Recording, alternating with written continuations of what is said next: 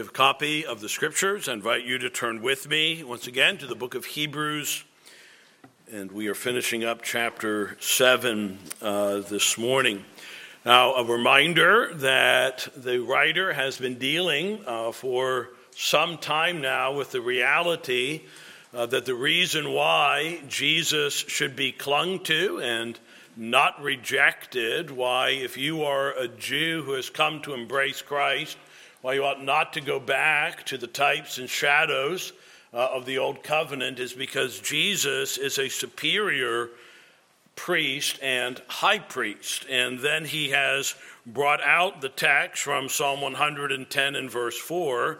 Uh, the Lord has sworn and will not relent. You are a priest forever according to the order of Melchizedek, referencing uh, the king of Salem that Abraham met uh, after a battle uh, in Genesis chapter 14.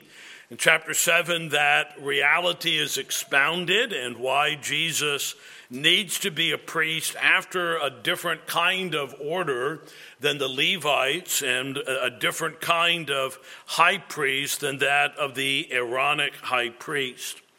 And having uh, dealt with all of that, we saw last time in verse 25, it is because of this, therefore, he is also able to save to the uttermost, completely and forever, those who come to God through him, since he always lives to make intercession for them. For such a high priest, that is a high priest after the order of Melchizedek, was fitting for us, who is holy, harmless, undefiled, separate from sinners, and has become higher than the heavens, who does not need daily, as those high priests, to offer up sacrifices, first for his own sins and then for the people's. For this he did once for all when he offered up himself. For the law appoints as high priests men who have weakness, but the word of the oath, which came after the law, appoints the Son who has been perfected forever. Let's pray. Oh, Father in heaven, thank you for uh, this time now to open and to expound and to apply your word of truth. And Father, as one said long ago, sirs, we would see Jesus, and we do desire to see more of our Savior, that we may trust him and love him that we may enjoy the sweet comfort that comes from knowing what He has done on our behalf. And Father, if there are some who are wavering uh, in their faith, some considering leaving off, Lord, may they be bound afresh with cords of love to the Savior. And Father, for those who have never known this great high priest, Father, we pray today that one holy, harmless, undefiled, and separate from sinners would become most precious to them as they look to him and trust in him, in whose name we pray. Amen. I want you to imagine that uh, you have been hired by one of these companies that does surveys. What fun, right? To have that be your job. But some people do this. And let's say uh, you're going to go down to one of the local shopping centers, maybe one of the malls, and you're going to ask people these questions. You're going to stop them and, and say, This is your first question Do you need a priest? Interesting question. And then the second one, if they say, Why, yes, I do, ask them this Why do you need a priest? Now, living where we do in, in North America, uh, it would be very difficult for many to separate those questions from the notion of the Roman Catholic priesthood. And so they would be thinking, well, you might say, well, I'm not Catholic. And even if you are Catholic, you might be thinking, well, well, why would I need a priest? Why would a Catholic person need a priest?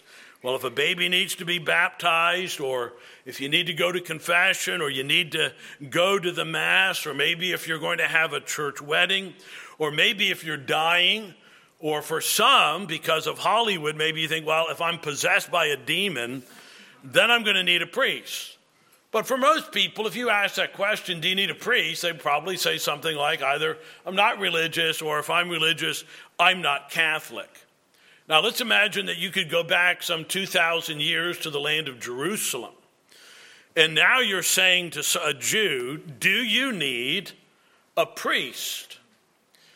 Do you need a high priest? You see, now we're touching on something that's not tangential but vital to their religious life. They would answer, if they were at all religious, why, of course, I need a priest. God tells me that I need a priest. I always need a priest. All my life, week by week, month by month, year by year, I am dependent upon a priest. And now you ask the question, why? You don't need a baby baptized. You don't need to go to confession. You don't need somebody to marry you. But you answer this for two simple reasons. I need a priest because the God I worship is unimaginably holy, and because I am thoroughly sinful. You see, for that man or that woman long ago, they could not imagine going to God directly, worshiping God, or being made right with God without the system laid out in the law of God, in which the priesthood was absolutely vital. The work of the priest and the work of that one man known as the high priest.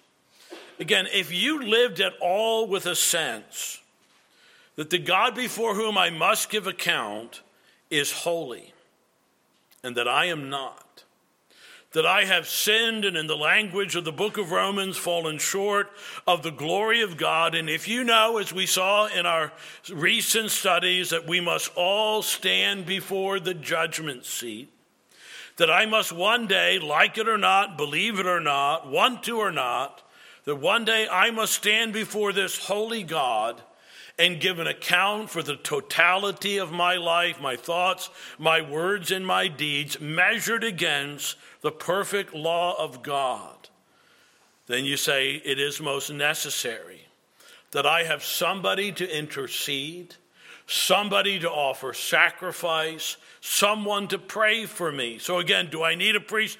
Of course. Why? Because I am sinful and because God is holy. Now, the question may be further broken down as you're having this conversation. What kind of priest do you have? What kind of high priest has been given? And the answer is those whom the law appoints. Levites, and then one from the lineage of Aaron, the brother of Moses, as high priest.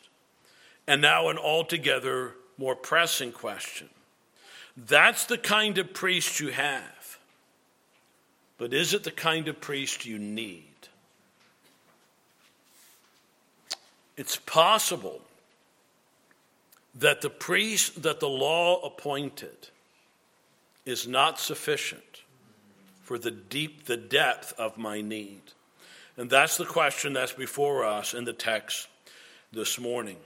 Now, as we come to the text, I want to begin by looking at this matter of our need for a high priest. I've already been dealing with this to some degree. Secondly, I want to consider the insufficiency of the appointed priest and high priest. And then finally, the glory of the promised high priest. Consider, first of all, our need for a high priest. We read and really, what we're getting at is uh, our need for a certain kind of high priest. And it's found in these words, verse 26 For such a high priest was fitting for us, suitable for us, needed by us. The high priest that I have been describing, the preacher is saying, is the kind of high priest, when you understand all of this, it's the kind of high priest that you and I desperately need. We need, if we understand the Bible rightly and understand God's character rightly and understand the judgment to come rightly and understand our own lives rightly, then the whole of my life as a Jew, I would have gone through the appointed religious system with the thought that that priesthood and that high priest are not really suitable for the need that I have. And so, what I have needed all along, and what the scriptures have been pointing to, is that there would one day be a high priest of a different order, a high priest appointed not by the law but by an oath, a high priest who is has as we have seen the power of an endless life. And this kind is suitable or fitting or needed for us. It is fitting for our particular need. And this points to the reality of not just our sin, but the greatness of our sin. Now, I know it's not necessarily popular to talk about sin, and uh, sometimes even in, in some of our settings, we, if, we, we're going to talk about sin, we want to we want to brush by it as quickly as possible to talk about grace and mercy and, and all of the rest. But sometimes we need to feel the weightiness what Paul calls the sinfulness of our sin. You see, our condition, both of, of these Jews then and all that went before and all who would follow, as well as all Gentiles, our condition as human beings, Jew or Gentile, is such that we could not save ourselves. And that the whole of the sacrificial system, what is being brought out here, though appointed by God for a specific purpose, was not sufficient in and of itself to bring about a peace with God and a freedom in our conscience. Now, our pride can make a statement like that offensive. So much of the sense of modern self is built upon the mantra, you can do it, you're enough, I am good, I have a good heart, I do not need a savior or a salvation outside of myself. And we're very urgent about that in many places. Don't, don't let anyone tell you otherwise. And so, what is being said is, you don't really need grace. You do not need mercy. You certainly do not need to have blood shed for the remission of your sins.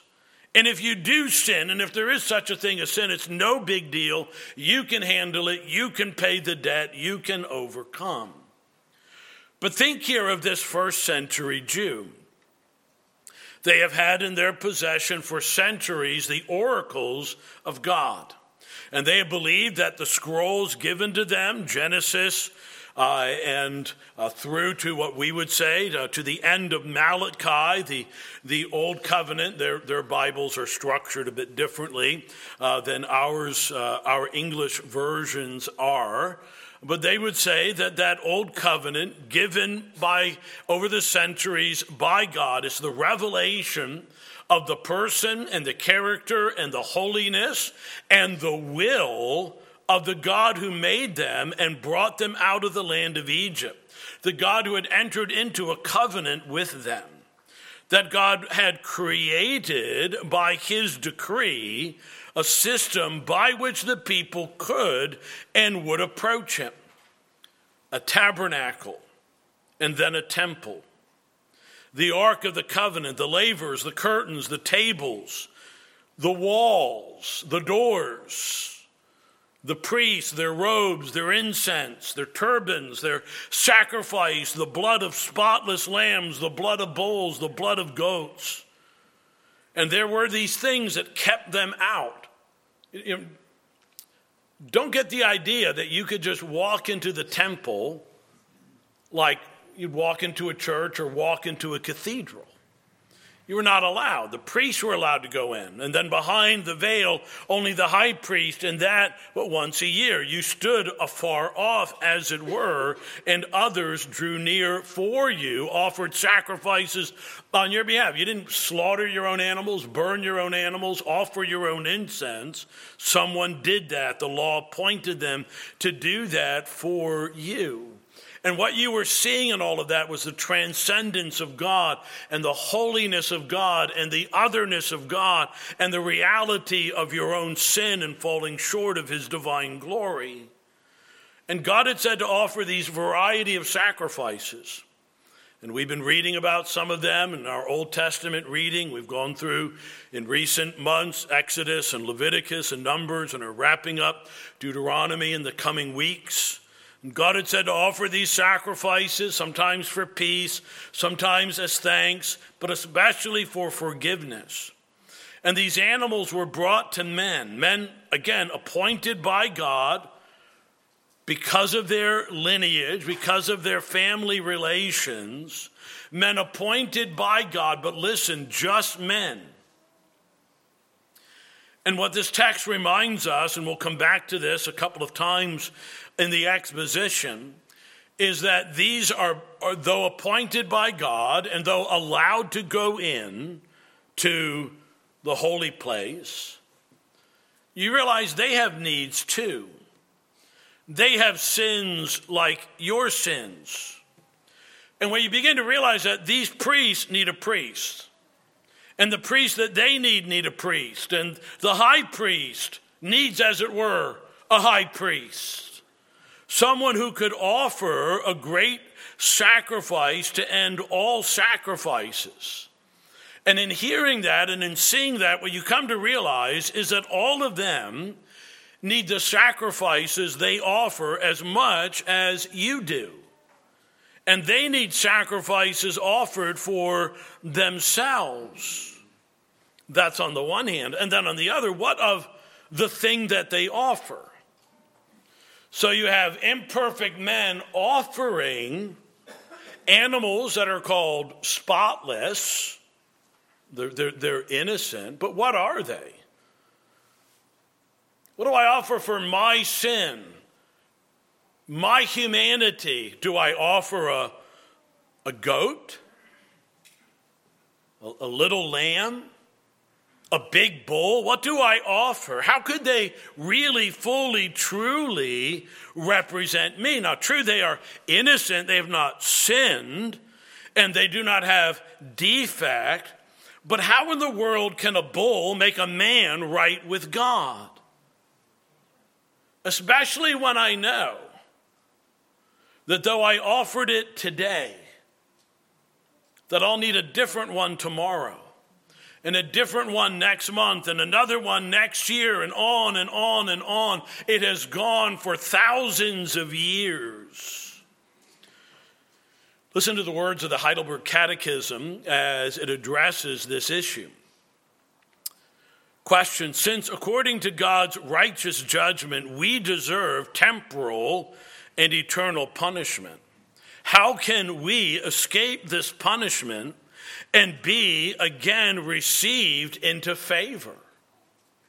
That is, if our sins demand a just recompense from God, what can we do? And here's the answer God demands that his justice be satisfied. Therefore, we must make full payment, either by ourselves or through another. Ah, all right, thank you. So the question comes can we by ourselves make this payment? And here's the answer certainly not. On the contrary, we daily increase our debt.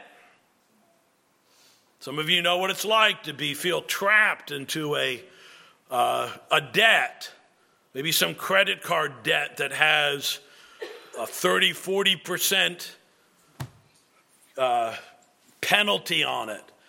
And so you go and you pay, you pay, they say pay $200, you pay 200, but then the next month you find that the debt's actually greater than it was, even though you've paid on a payment. You think, how can I ever, ever get out of it? And in regard to God, you never can. Lord, I, I, Lord how about I, I'm going to do something to take care of the sins of last week, just last week, just seven days. And while I'm doing that, I'm sinning all the while, falling short of God's glory. And I get to the end of offering the sacrifice, and I'm further in debt than I was. That's the idea. And then the question comes can any mere creature pay for us? a bull, though appointed by God, a lamb. Now listen, can a mere creature pay for us? No, in the first place, God will not punish another creature for the sin which man has committed. Furthermore, no mere creature can sustain the burden of God's eternal wrath against sin and deliver others from it. Has that ever gripped you? Has that ever come upon you, that reality? See, for some, you say, Why isn't my son or daughter in Christ? Because this hasn't ever gripped you. Why do people go to hell? Because this has never gripped them. Why are people made in the image of God indifferent to God and to God's will? Because this has never gripped them. Because sin is no big deal to you because God's holiness is no big deal to you. By grace, have you ever been brought to the place where you have thought that if the God of the Bible is real, and if I am accountable to him as his creature and must stand before him and have the record of my thoughts and words and deeds brought out, then I am hopeless and helpless unless someone like me, because a lamb is not like me, someone like me, outside of me, comes to my aid. So that's something of the greatness of the need. Consider Secondly, the insufficiency of the appointed high priest and the priesthood in general, but there's a focus here on the high priest. Verses 27 and 28 again. Who does not need daily, as those high priests, to offer up sacrifices, first for his own sins, and then for the people's. For this he did once for all when he offered up himself. For the law appoints as high priests men who have weakness. So, two matters are brought out here. I'm going to I'm going to take them out of order. I'm going to deal with the second one first. And, and, and the two things are that they have weakness and that they are sinful. Okay? They have weakness. The men appointed, the man appointed, and, and what a thing it would be to be appointed as, as the high priest. What a great honor. In so many ways, that would be. And yet, this man had weakness. I've already touched on this to some degree, but the text reinforces it. Now, why do, why do we know they have weakness? Well, because they're human beings, they have frailty. We have seen earlier in this book, or this sermon that was preached, the book of Hebrews, as we have argued as a sermon, we have been told earlier in the sermon that Jesus is a sympathetic and merciful high priest and that he shows sympathy for our weaknesses. Remember that? Jesus is sympathetic for our weaknesses, our frailty, and our humanity. This frailty, we have been reminded in the context, has to do, for the priest, it had to do in some cases with the limitation of their service. They had to retire at the age of 50, and even if they didn't do that, they would eventually die. The best of priests were but men, the most merciful and sympathetic of them, and not all of them necessarily were. But the most merciful and sympathetic were limited, limited in their wisdom, limited in their ability to serve, limited in their capacity, limited in their effectiveness. There probably, you know, and there would have been things that would have been very disappointing, just like your pastors are sometimes. You want your pastor to fix everything, make everything right, fix everything in the church. We, it's not going to, it, it's just, it isn't going to be able to happen. Not because we don't want it to, it's just that we're limited. We are human beings. They were men, and therefore they were weak, frail, failing, and yes, as we will see more, sinful. So, who do you want inter- interceding for you?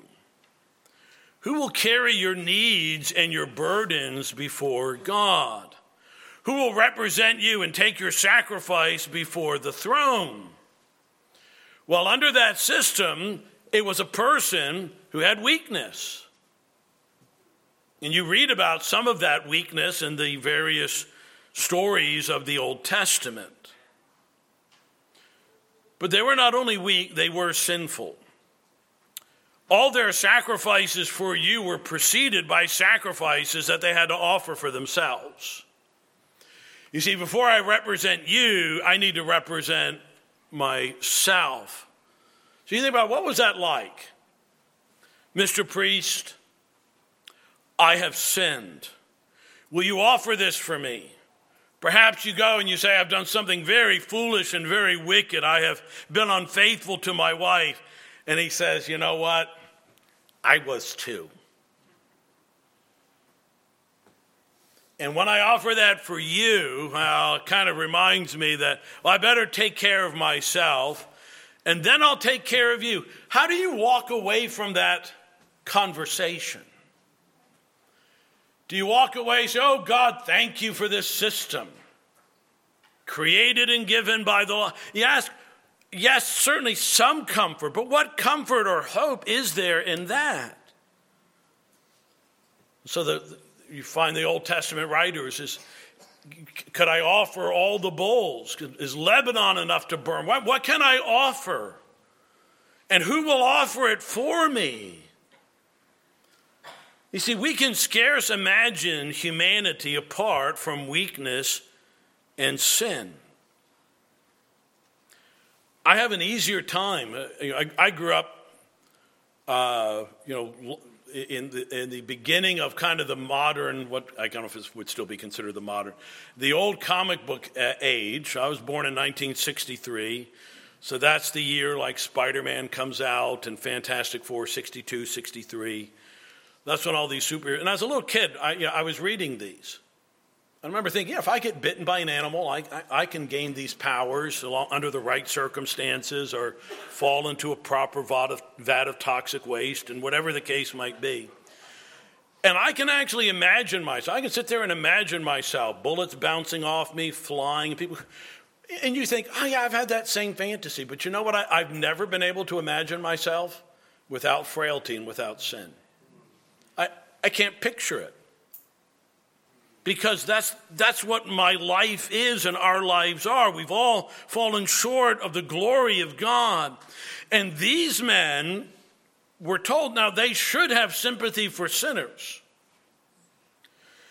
And if you're in the business of offering sacrifice for sins and people come to you with their sins and their problems and all their faults, you could get pretty frustrated with that, pretty angry with that, and then you remember your own infirmity and weakness. But this infirmity, while it allowed for sympathy, also means that the consciences of God's people would at times be troubled. The sacrifice is not sufficient. Lebanon is not enough to burn, nor is the priest himself sufficient. Appointed by the law, by divine decree, though in accordance with God's revealed will, these priests and their sacrifices showcase their deficiency to do for sinners what needed to be done. And so, we come now to see the glory of the promised high priest. See, reading your Bible, you're reading through the Psalms, and you come across Psalm 110. Beginning, the Lord said to my Lord, Sit at my right hand till I make your enemies a footstool. And then you read verse 4. The Lord has sworn and will not relent. You are a priest forever after the order of Melchizedek. Now, I, I can't go back in time and know what it would be like to have read that without the book of Hebrews. I can't, I can't ever read that without knowing that, hallelujah, there has come a high priest after the order of Melchizedek. But no doubt you would have recognized and realized something of this tension is being addressed that the sacrifices appointed and the men appointed were insufficient. And the thought is will there ever be a sacrifice and will there ever be a priest unlike those Levitical priests and the Aaronic priests? Will there ever be a high priest who, when I go to him and say, I have sinned in this way, says, I will pray for you and offer for you, though I have never been where you have been. And I will offer for you something that will never, ever need to be offered again. Will there be? Has God said? Has God promised? And listen, and he only he promised it once. And that's all he needed to do. And it would be a thousand years. And I was thinking this morning uh, of the text and what Peter says, a thousand years. You know, don't, the Lord's not slack concerning his promise, as some count slackness. Now, if you guys asked me to do something, and I said, hey, I'm, I, prom- I promise you I'm going to do it, and 10 years go by, you would think, oh, Jim's pretty slack concerning his promise. well, because 10 years is like 10 years. But to the Lord, a thousand years is as a day. And so he is able to make this promise. And that promise was to give hope born of the realities we have been looking at. My sin is such that it requires a better sacrifice offered by a better high priest. And the Levitical priesthood, though appointed by God, isn't cutting it. So that in the law, the hope of full forgiveness and redemption is not given. But there was hope given in the word of an oath. Not in the law, but something after the law. Something after the appointment of those priests, a hearkening back to Genesis 14 with a promise of what would come a thousand years later. A sworn promise, a covenant given by one who cannot lie so that in these two immutable things in which it is impossible for God to lie, we might have hope who have fled to Jesus for refuge. Remember, he has said that. And we have here a brief but wonderful exposition of the person and the work of Jesus. Of his person, five statements are made. And these are, in many ways, overlapping truths, not, not five separate and distinct truths. And in bringing these things out, the preacher, the, the writer to the Hebrews, is making a distinction between the frailty and the weakness and the sinfulness of the appointed priest and the glory of the promised high priest after the order of Melchizedek. And while these men of weakness who need to offer sacrifice for their own sin, the preacher says, but our priest is holy. Now, the priest under the old covenant had a, would wear something on them that would say, Holiness unto the Lord. And have that stamped on you, on your, on your body, on your clothing. But is that what they were in their hearts? Yes, they were holy because they did holy work. They were involved in holy sacrifices and holy things. But that did not make the man himself, in this sense, holy. And the word here means undefiled by sin, free from impurity. Is pure light. In him there is no darkness at all. Behold, the Lamb of God without spot or blemish, perfect, blameless. Never, ever, ever did he sin. No sins of commission, that is, no transgression of the law. But this is the one that just blows my mind. Because we don't think about sins of omission much. We're so busy confessing our sins of commission. But what about the things undone that we should have done? That are also sin. For the law not only requires thou shalt not, but often with that there is a thou shalt. There was never a thou shalt that he did not do. There was never a thou shalt not that he committed. He was ever and always, in the days of his flesh, the beloved Son in whom the Father was well pleased. The text then tells us he was harmless that's an interesting phrase, isn't it? What does that mean? Well, this is a word that means most simply not evil. It's really the, the breakdown of the compound word. There was no guile, nothing duplicitous, nothing that corrupts, no shade of wrong. The only other time this word is used, it's in Romans chapter 16, where it talks about the way that false teachers beguile the hearts of the simple. It's that word, simple. He's simple, he's, he's, he's non complex. In that sense, easy to read. You know, we like, you know, we talk about, people talk about, you know, modern heroes and, and villains, they're all nuanced. You know, they're this admixture of, of good and bad. And our Lord, there's a purity in our Lord. Some translations read that it's blameless or innocent. And then we read undefiled. Again, a compound word taken from a term that means to stain or to dye. He's unsplattered. Some of you know I, I, I, try to cook, and, and because I mostly cook on healthy things with uh, grease, I'm, I'm often frying things, and I almost never walk away unsplattered. One of you, dear ladies, even bought me a, um, an apron, and I'm so lazy, I sometimes don't take it out. I too often don't take it out.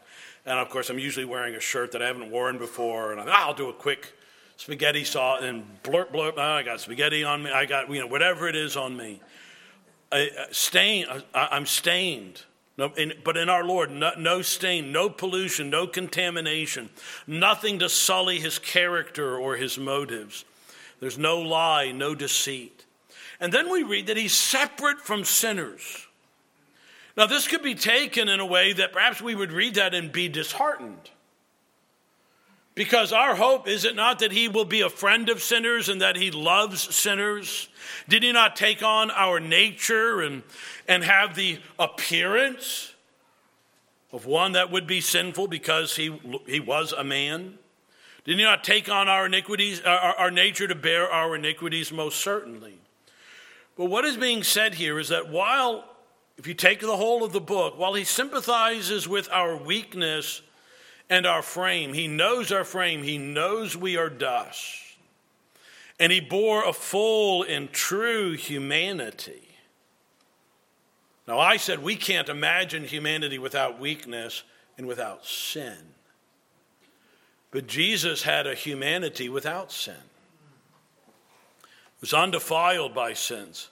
You see, I, I, I can't hear any of you confess something to me if some of you did, said, Jim, I'm struggling with something. Can we talk? I need to let you know I, I blew it in this way. I did this. And as disappointing or sad as that might be to, read, to hear, it's rarely without some pang of conscience. I may not have done what you have done, but I, I know that I too have disappointed and fallen and gone my own way and sinned. You see, we may hate sin and especially certain kinds of sin but we're not separate from our fellow sinners. We may think, ew, I'd never do what you did, but we're in the same camp. Maybe in a different part of the camp, but you're in the same camp. Again, they sin differently, perhaps, but the same disease ravages all of our hearts and all of our souls. And he can say, I know what it's like to be tempted. In fact, I have been tempted far beyond anything that you have because you gave in.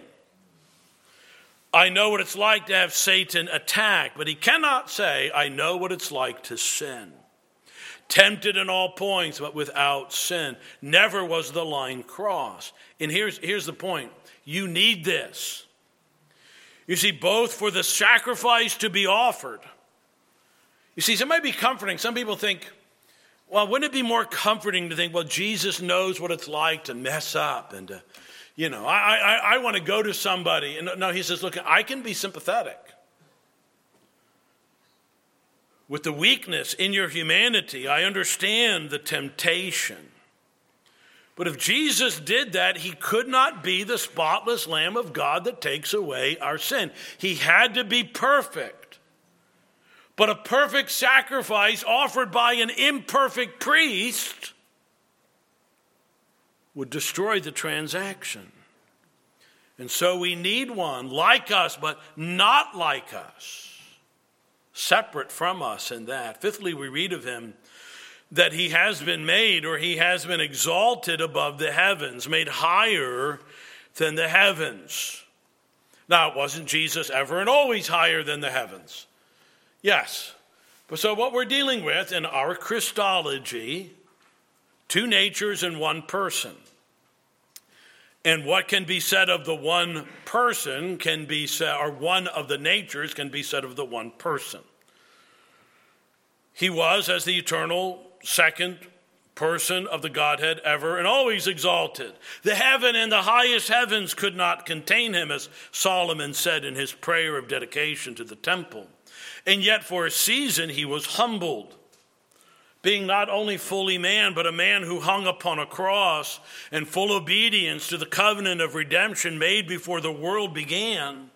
And in honor of his obedience, he's given the name above every name that at the name of Jesus every knee should bow and every tongue should confess to the glory of God the Father that He is Lord. The highest honors that heaven affords, all the praise and the glory that belongs to God Himself, is given to the God man, Jesus, who died and rose again. And so we read, and the law appoints as high priests men who have weakness but the word of the oath that came after the law appoints the Son who has been perfected forever. So we've seen his person, briefly consider his work. And two things are brought out at least here. First of all, in his perfection, he did not need to offer a sacrifice for his own sins. And secondly, the reality that it was so complete and so perfect that there is no need for it ever to be done again. This is how he's different. High priest, what did you do last year on Yom Kippur? Offered the sacrifice. What are you going to do this year on Yom Kippur? Offer a sacrifice. What are you going to do next year on Yom Kippur? Offer a sacrifice. You go to the Lord Jesus and you stand in his presence. Or, Jesus, will you ever die again? Will you ever suffer again? No, I did it all once. And this is among the reasons why we reject the Catholic Mass wherein a priest offers up in his prayer the body and blood again and again and again and again and again. And this is one of the reasons why in those places there will be a not just a cross, but what they would call a crucifix with the image that's supposed to be our Lord Jesus on it because he is the ever suffering Son. He does not sit emblazoned in glory. There is not in that there a, a, a, an empty tomb, but the idea that our sins require a fresh sacrifice. And even then, it might not be sufficient, and you have to go to purgatory. Now, in your heart, you can understand that, can't you? And if we were writing the story, would we not have something like that? What am I going to do about all of these sins? Of my past and of my present and of the future.